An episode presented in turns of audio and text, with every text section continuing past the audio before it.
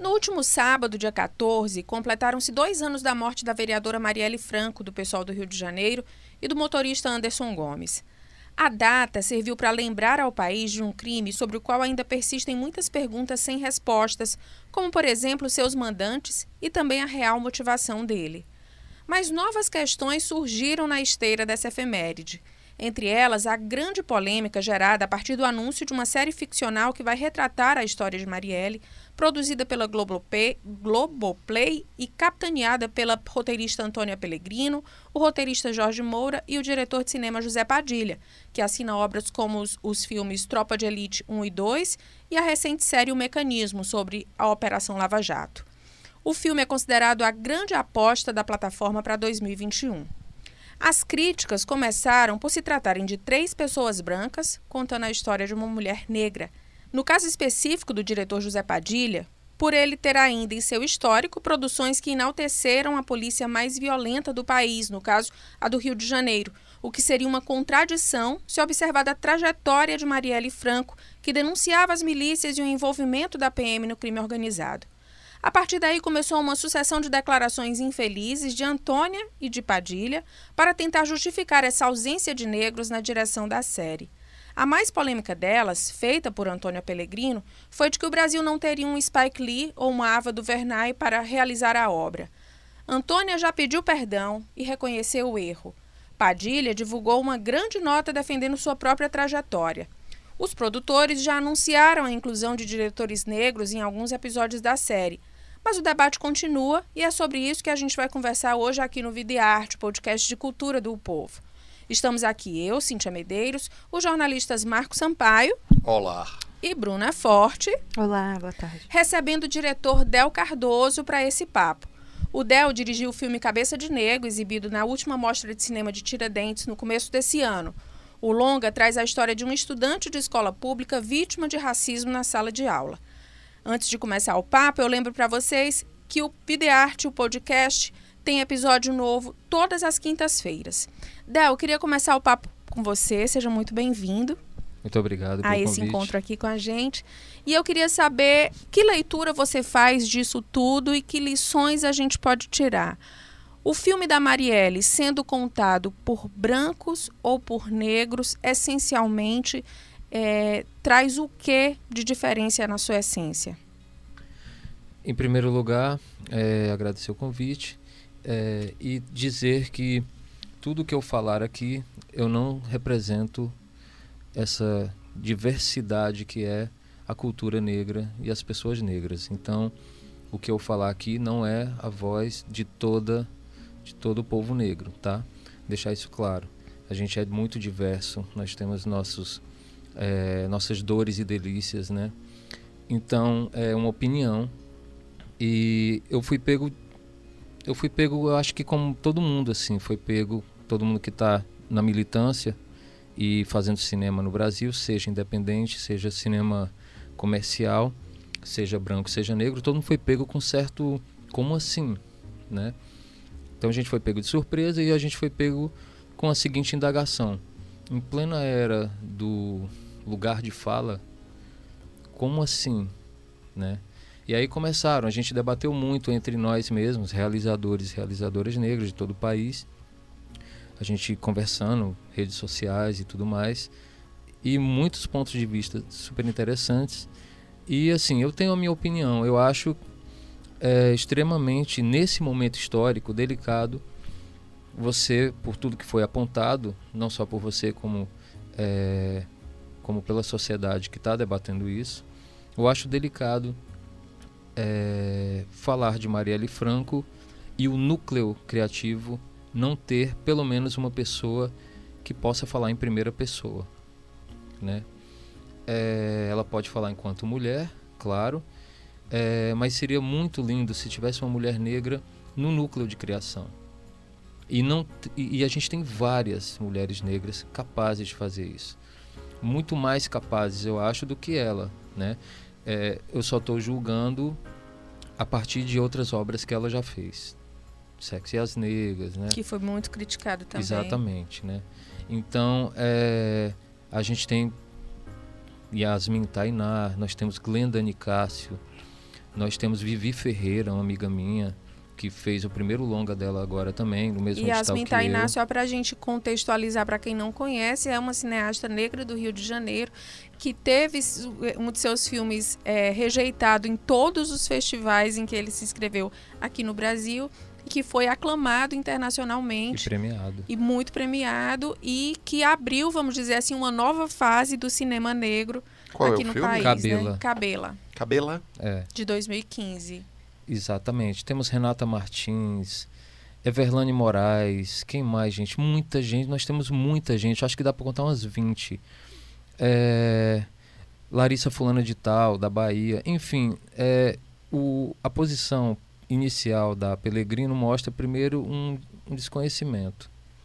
Quando ela fala que não temos Avas Duvernais e nem Spike Lees, é, a gente tem esse desconhecimento dela. É, e eu acho isso tudo muito problemático, sabe? É, ainda bem que o, o barulho serviu, ah, os negros e negras rebateram. Como assim não temos Spike Lee e Ava DuVernay? Uma das coisas mais lindas que eu vi nessa semana foi as redes sociais colocando diretor por diretora, trajetórias, curtas feitos e tal. Mas em um ponto a Pellegrino tem razão o Padilha chama internacionalmente o projeto. E que é uma das vai... coisas que ele alega na nota que ele escreveu. É. Né, de que na é. verdade o nome dele abriria muitas portas para esse projeto e ganharia uma dimensão internacional. Exatamente, mas aí isso vem também abrir um outro questionamento. Por que, que só o nome do Padilha traz internacionalmente que isso? é uma coisa até que eu que eu, que eu tava questionando assim, de, de quando, quando se vai quebrar esses vícios, né? Assim, ele está certo? Tá, ele está certo. De fato, o nome dele chama atenção. Tá, mas quando é que a gente vai, a gente que eu quero dizer assim, a, a sociedade como um todo, vai querer. Não, eu é que quero chamar a atenção para um novo diretor, eu é que quero chamar o, a atenção para uma nova. Ele já chama a atenção naturalmente. Agora, quando é que acontece o inverso? Quando é que vai haver a vontade de chamar a atenção para uma outra, um outro pensamento, uma outra no caso mais específico, um outro diretor ou diretora para chamar a atenção para um filme desse, que certamente eu acho que só pelo tema já é um filme que vai ter grande repercussão, né? Sim. A gente falava aqui na edição passada, do, no episódio passado do podcast, sobre cultura do cancelamento. Foi o tema da nossa discussão. E aí veio à tona o caso da Alessandra Negrini, vestida de índia no carnaval, a boa intenção que ela teve, que foi mal interpretada. Você acha. E a, a, a, por um momento a Antônia Pellegrini também ventilou isso, que a intenção era melhor. Mas como é que vocês avaliam isso? Assim, é, é, é ela merece de fato o cancelamento e agora o descancelamento uhum. pelo meia-culpa que ela já fez? É por isso que eu comecei o programa falando que eu não respondo por todos e todas as pessoas negras. Eu posso falar por mim, sabe? Eu não, eu não sou muito adepto dessa cultura do cancelamento, não. Entendo colegas que são mais rígidos nesse sentido. É, entendo mesmo, porque só quem está do lado de cá, no caso, sendo negro, sabe o que, que já passou em loja, o que, que já passou é, pela polícia. Eu tenho casos, por ser homem negro, é, tenho casos de polícia, de abordagens que realmente é, dá um ódio ali na hora, mas da minha personalidade eu não sou uma pessoa de guardar rancor e nem de querer cancelar. Eu gosto mais de dialogar e falar, meu irmão, por que isso daí, brother? Por quê? E aí escutar e aí rebater. Eu sou mais assim do que simplesmente ignorar. Então, eu não acho que mereça o cancelamento, sabe? Eu acho que a estrutura social brasileira, é, é, os meios de produção, para ficar na linguagem mais de esquerda, marxista, né, os meios de produção estão nas mãos dos brancos. Né? Historicamente sempre tiveram.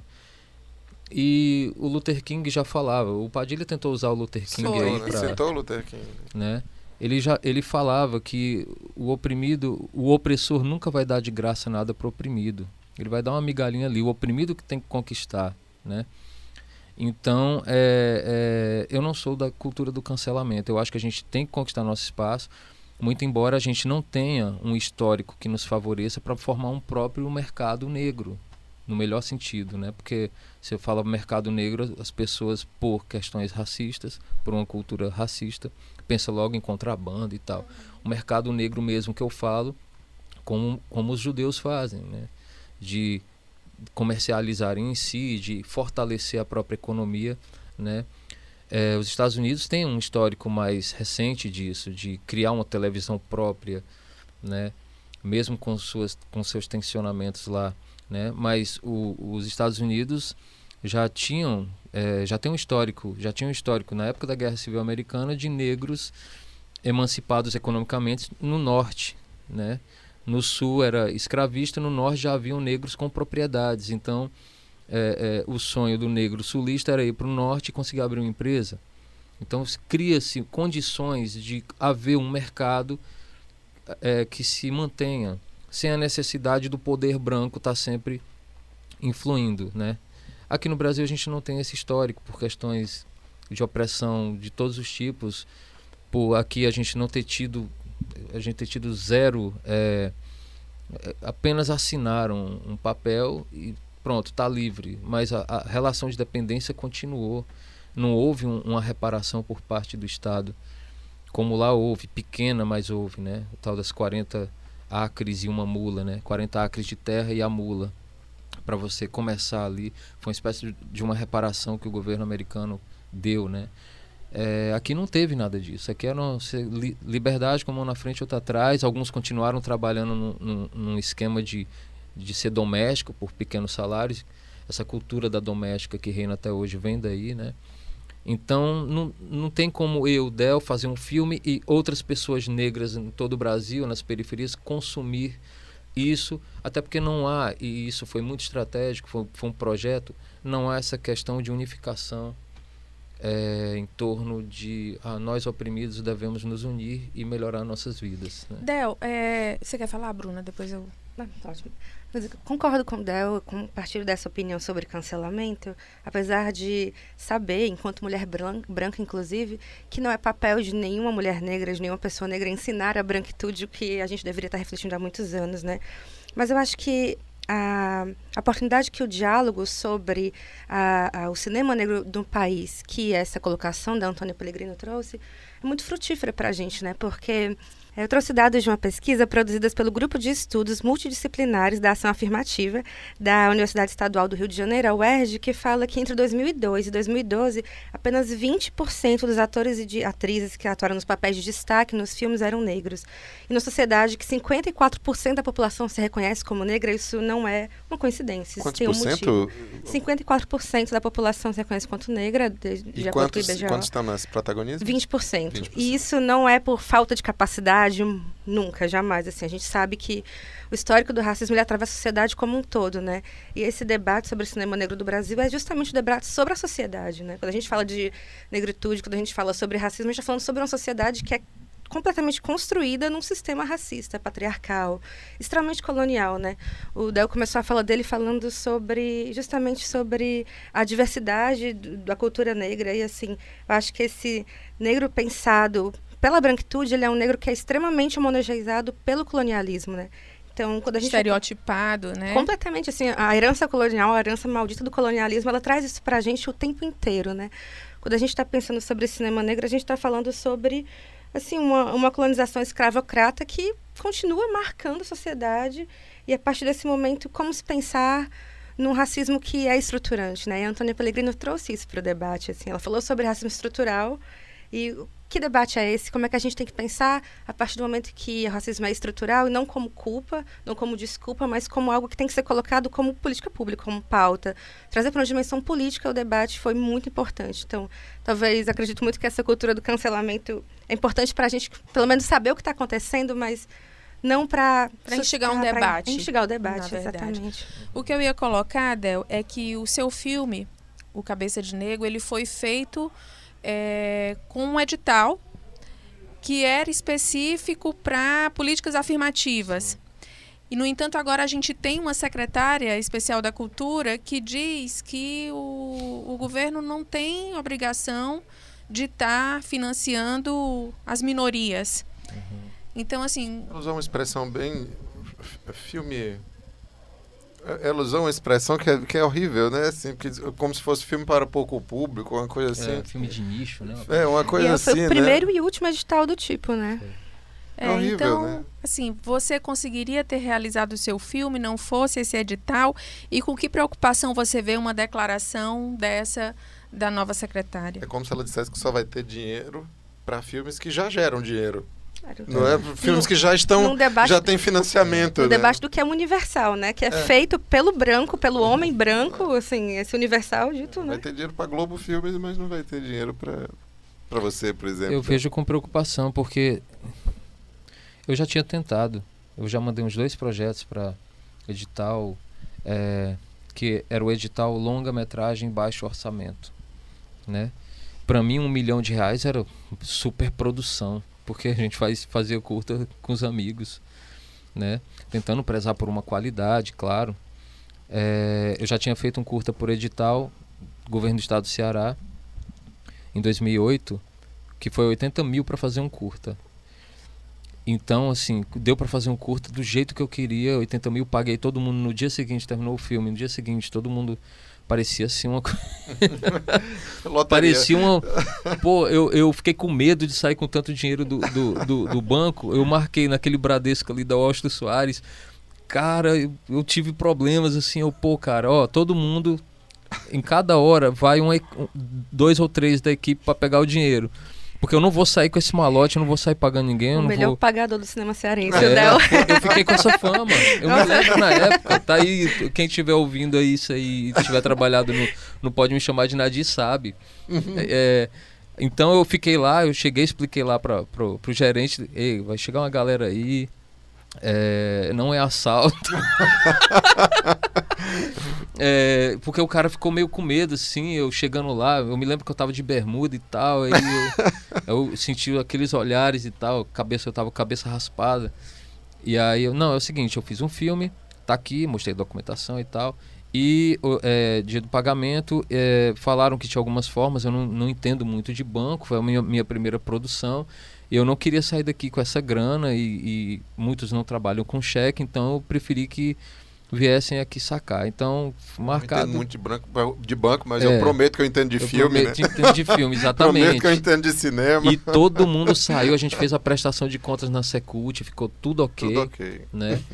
E, e então assim, aí veio, vieram vários outros editais que eu tentei, nunca consegui, editais federais, e veio esse edital do Longa BO, que é o baixo orçamento, é, afirmativo, que eram voltados para pessoas é, afrodescendentes. Aí eu mandei meu projeto e tal, super concorrido. Brasil imagina. 2016. 2016, né? O edital de 2016. Exatamente. É, desde 2002, uma expansão de universidades no Brasil. Desde 2006 e 2007, as primeiras levas de cineastas formados, negros e negras.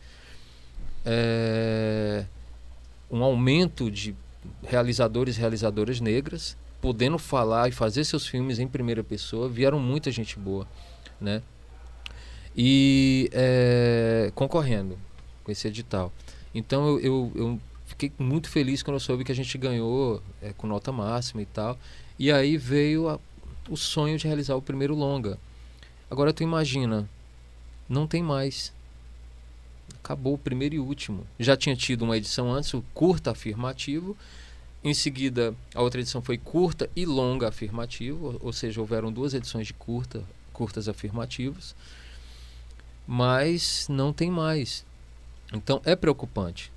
Então eu estou gostando do que Glenda está fazendo, Glenda Nicásio, na Bahia. Ela está conseguindo produzir filmes com orçamento bem mais enxuto, poucas locações, mas a ideia está lá e um filme que foi também ovacionado em Tiradentes.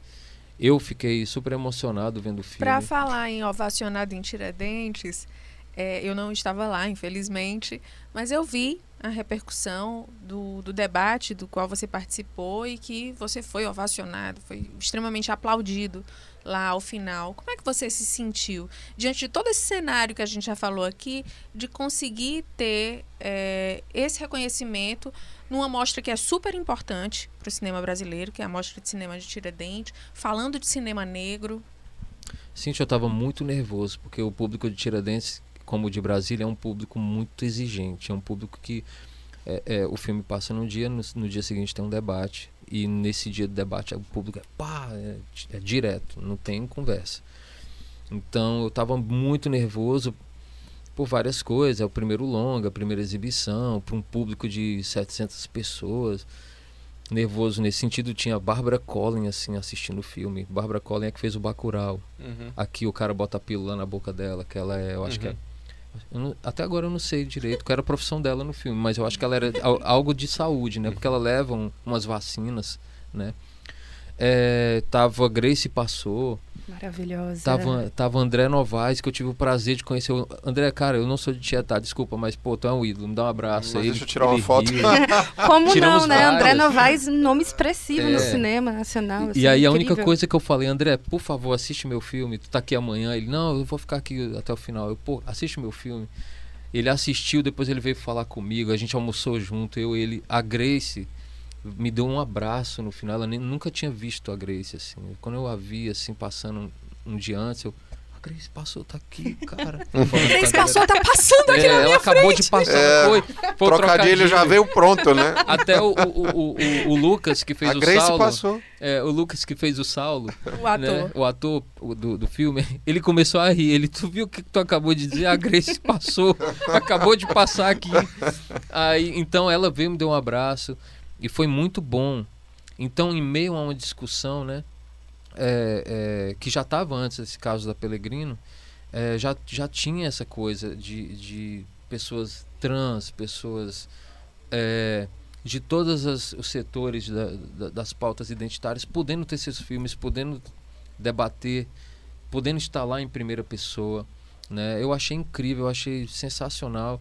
É, eu sou homem, cis, hétero, eu também estou me desconstruindo, né? Eu também estou sujeito a, fa a, falar besteira.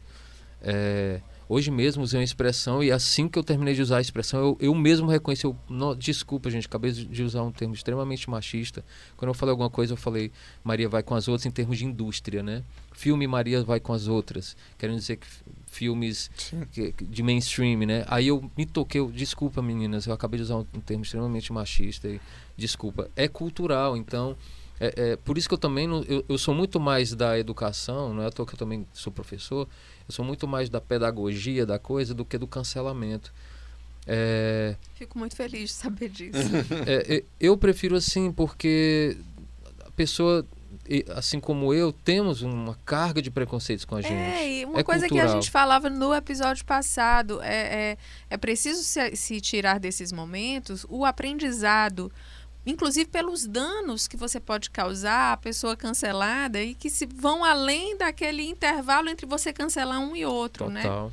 E é engraçado como, como muitas vezes. Desculpa, eu acho que você estava falando. Não, pode falar. É, eu digo que a gente, a gente já, já debateu algumas outras coisas aqui no, no podcast.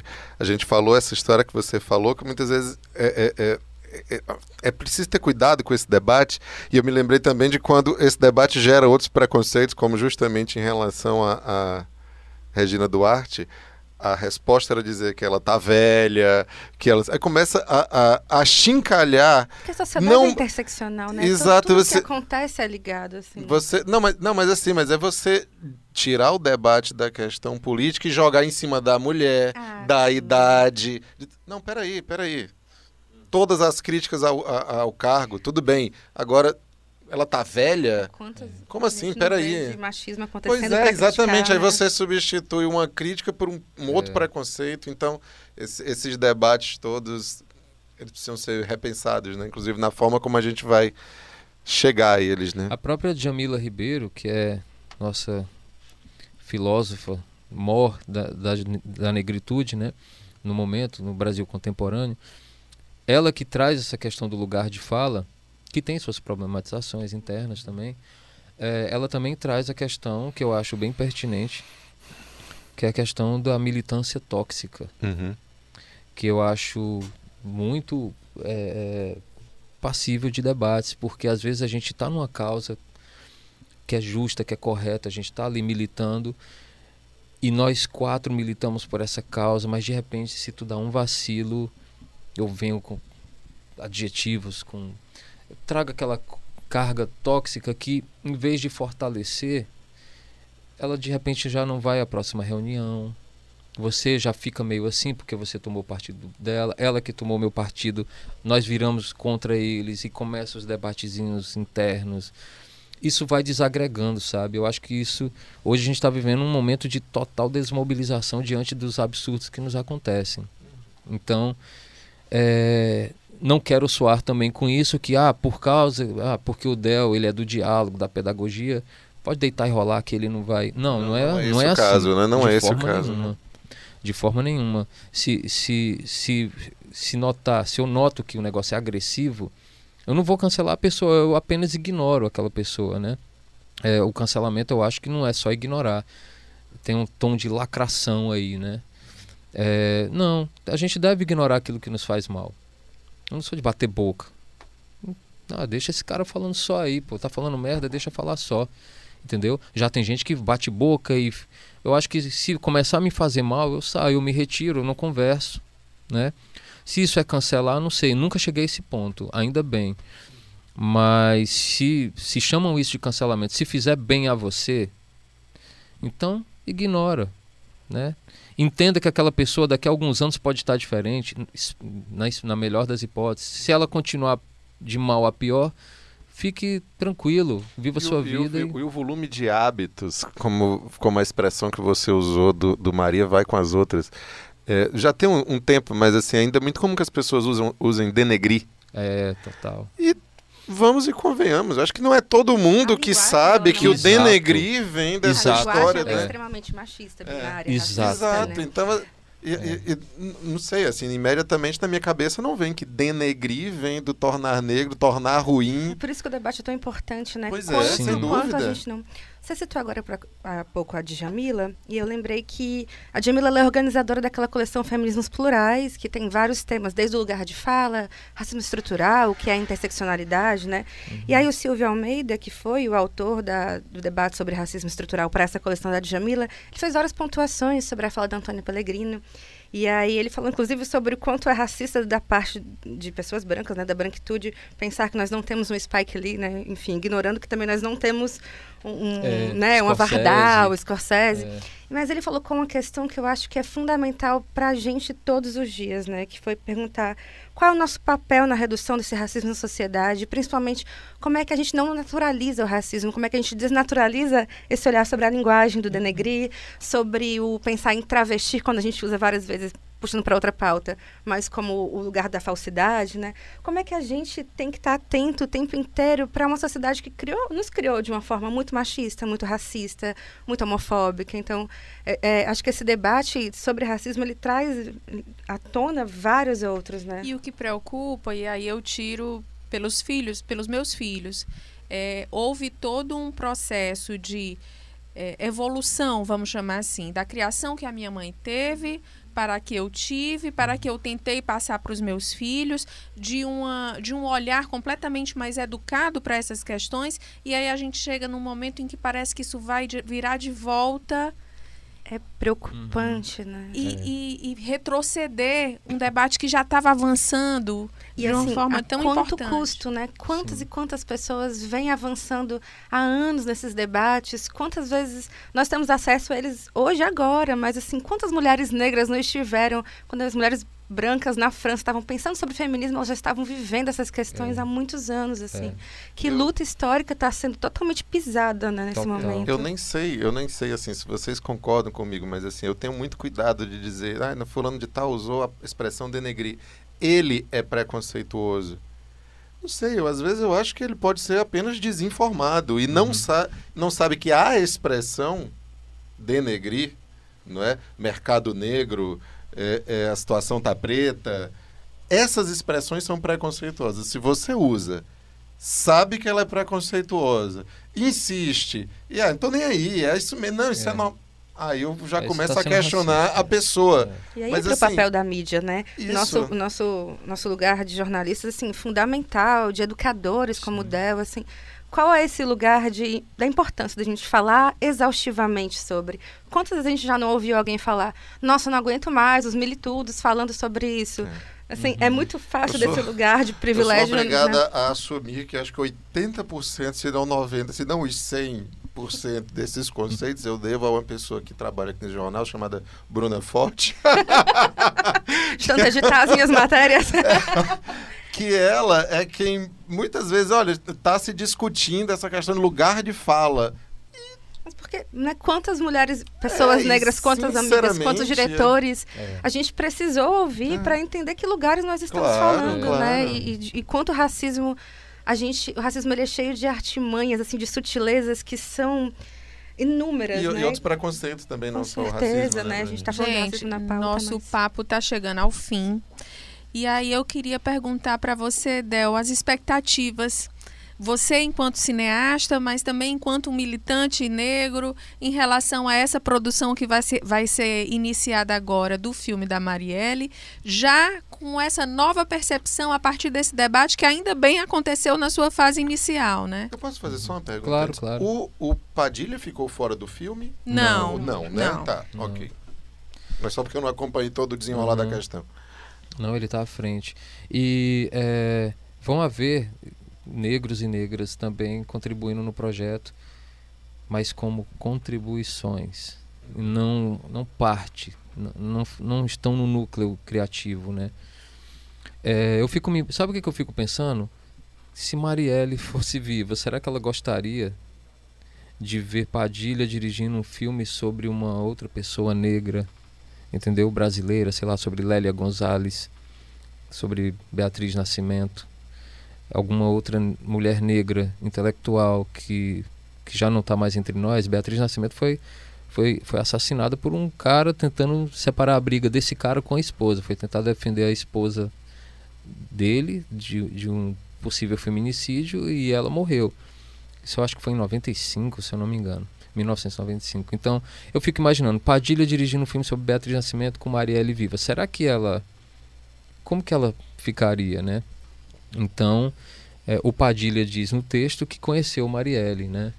É, claro, o cara fez Tropa, fez vários filmes relevantes em termos de bilheteria e tudo, e com debates. É claro que Freixo foi, o Freixo é amigo dele, né? É claro que Marielle foi para debater filme e tal, mas eu não sei se isso se configura como uma amizade. O filme Tropa 2 é meio freixo, né? É, é total. Dele, é. Né?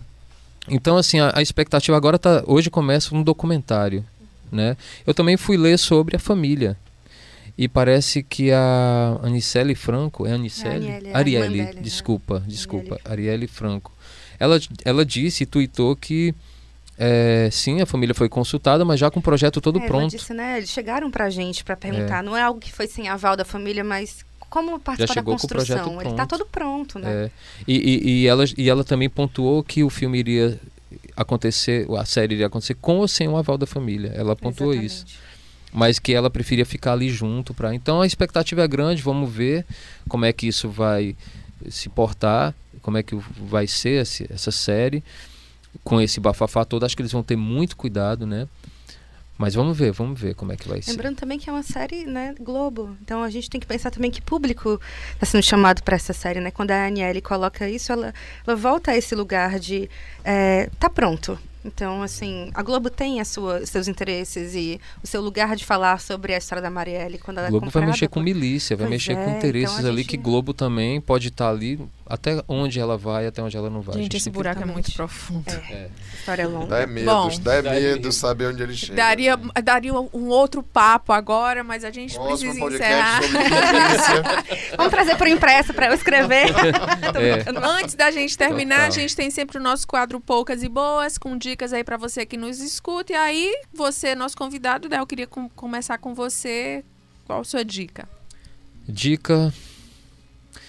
Eu vou indicar um filme que já tem uns dois meses que está aí na Netflix, Atlantique, da Mati Diop.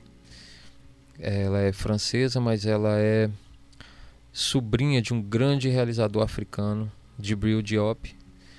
E o filme dela tá aí, Atlantique, ganhou prêmio em Cannes acho que foi júri popular. E tá aí a indicação, é um filme que mistura meio realismo fantástico com a questão dessa imigração em massa de africanos para a Europa.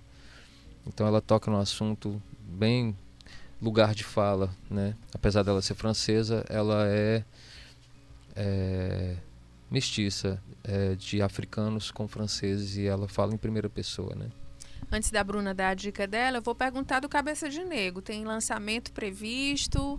A gente está trabalhando com 11 de agosto, dia do estudante. Que né? legal. É, o filme fala sobre questões raciais na esco em escola pública de Fortaleza. É um filme, alguns já estão dizendo nas críticas que é um filme de ação, então acho que tem esse apelo juvenil bem forte, né? E é, quando eu tiver maiores certezas, eu vou fazendo uma convocação. Por enquanto, fiquem atentos, Cabeça de Negro, agosto de 2020. Muito bom. Bruna. Ótimo. É, eu vou indicar um livro da Bell Hooks, uma ativista norte-americana, é, ela fala bastante sobre o feminismo, chamou Feminismo é para Todo Mundo, Políticas Arrebatadoras.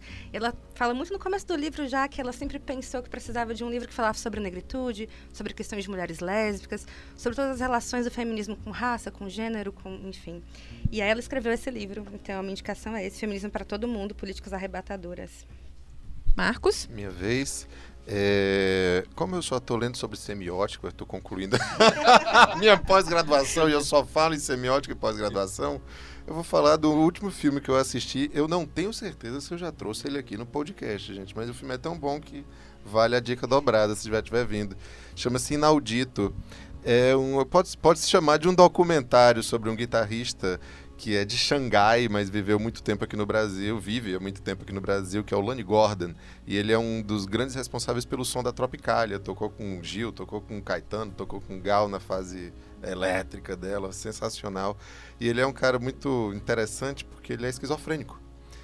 E ele, ele, ele não, tudo tá dentro da cabeça dele. Quando ele não tá tocando, ele é ele é completamente perdido. E ele fala isso. Então ele precisa estar tá tocando para se acalmar. Ele precisa estar tá com a guitarra na mão para ele conseguir se expressar com uma coerência, vamos dizer assim. Isso é o que ele fala no filme. É um filme de uma construção completamente maluca, como o personagem pede. Mas é muito interessante ver o filme e ouvir as músicas do Lani Gordon. O nome do filme é Inaudito. E eu, em tempo de coronavírus, bem que podia estar sugerindo aqui que as pessoas assistissem filmes aí sobre epidemias, mas não. Você vai sugerir que elas é, usem álcool, álcool gel. gel. mas Cuidado na verdade, eu vou aproveitar que o nosso papo foi aqui sobre o cinema negro, sobre o ser negro, sobre negritude, para indicar que as pessoas procurem conteúdos que tratem dessas temáticas. Filme pode ser um blockbuster como Além das Estrelas, que é o filme que fala da trajetória das cientistas da NASA que foram invisibilizadas durante tanto tempo, apesar do trabalho incrível que elas fizeram lá, simplesmente pelo fato delas serem negras, negras, ou séries como Olhos que Condenam, que é uma série muito forte que trata da condenação injusta sobre cinco adolescentes norte-americanos acusados por um crime que eles não tinham cometido, mas que foram julgados pelo fato de serem negros. E assim, exercitemos a empatia por essa história, não neguemos esse passado que na verdade continua presente aqui entre nós da, da forma mais camuflada possível, mas que é real. Né? Então, a minha dica, na verdade, não é de uma coisa específica, mas é de um, um convite a uma reflexão. E esses, esses filmes, essas séries, eles podem ajudar um pouco nisso. E a outra dica é para você não esquecer de acompanhar o Videarte nas nossas várias plataformas, no Caderno Impresso, no Portal Povo Online, no Instagram, arroba Videarte o Povo, na Rádio Povo CBN, nas manhãs de sábado e na Rádio Nova Brasil nas noites de domingo. Del, muitíssimo obrigada pela sua presença aqui. Eu que agradeço. Bruna, muitíssimo obrigada pela sua presença aqui. Renato AB faltou hoje, né? O nosso, o nosso trio Bom, aqui ficou desfalcado. Renato, né? a gente já sabe que esse lugar de substituição do Renato sou eu. Então... Garanto, garanto que ele está orgulhoso. Marcos, obrigada mais uma vez. Muitíssimo Semana que vem obrigado. a gente tem um novo encontro. Você pode ouvir o Videarte, podcast de cultura do povo em nossas plataformas digitais, Spotify, Deezer, Spreaker e no povo.com.br barra podcasts. Toda quinta-feira tem um episódio novo para você com a apresentação de Cíntia Medeiros, Marcos Sampaio e, na maioria das vezes, o Renato AB. Esse episódio teve produção de Cíntia Medeiros, áudio e edição de Mariana Vieira, estratégia de podcasts de João Vitor Duma. Até semana que vem, pessoal!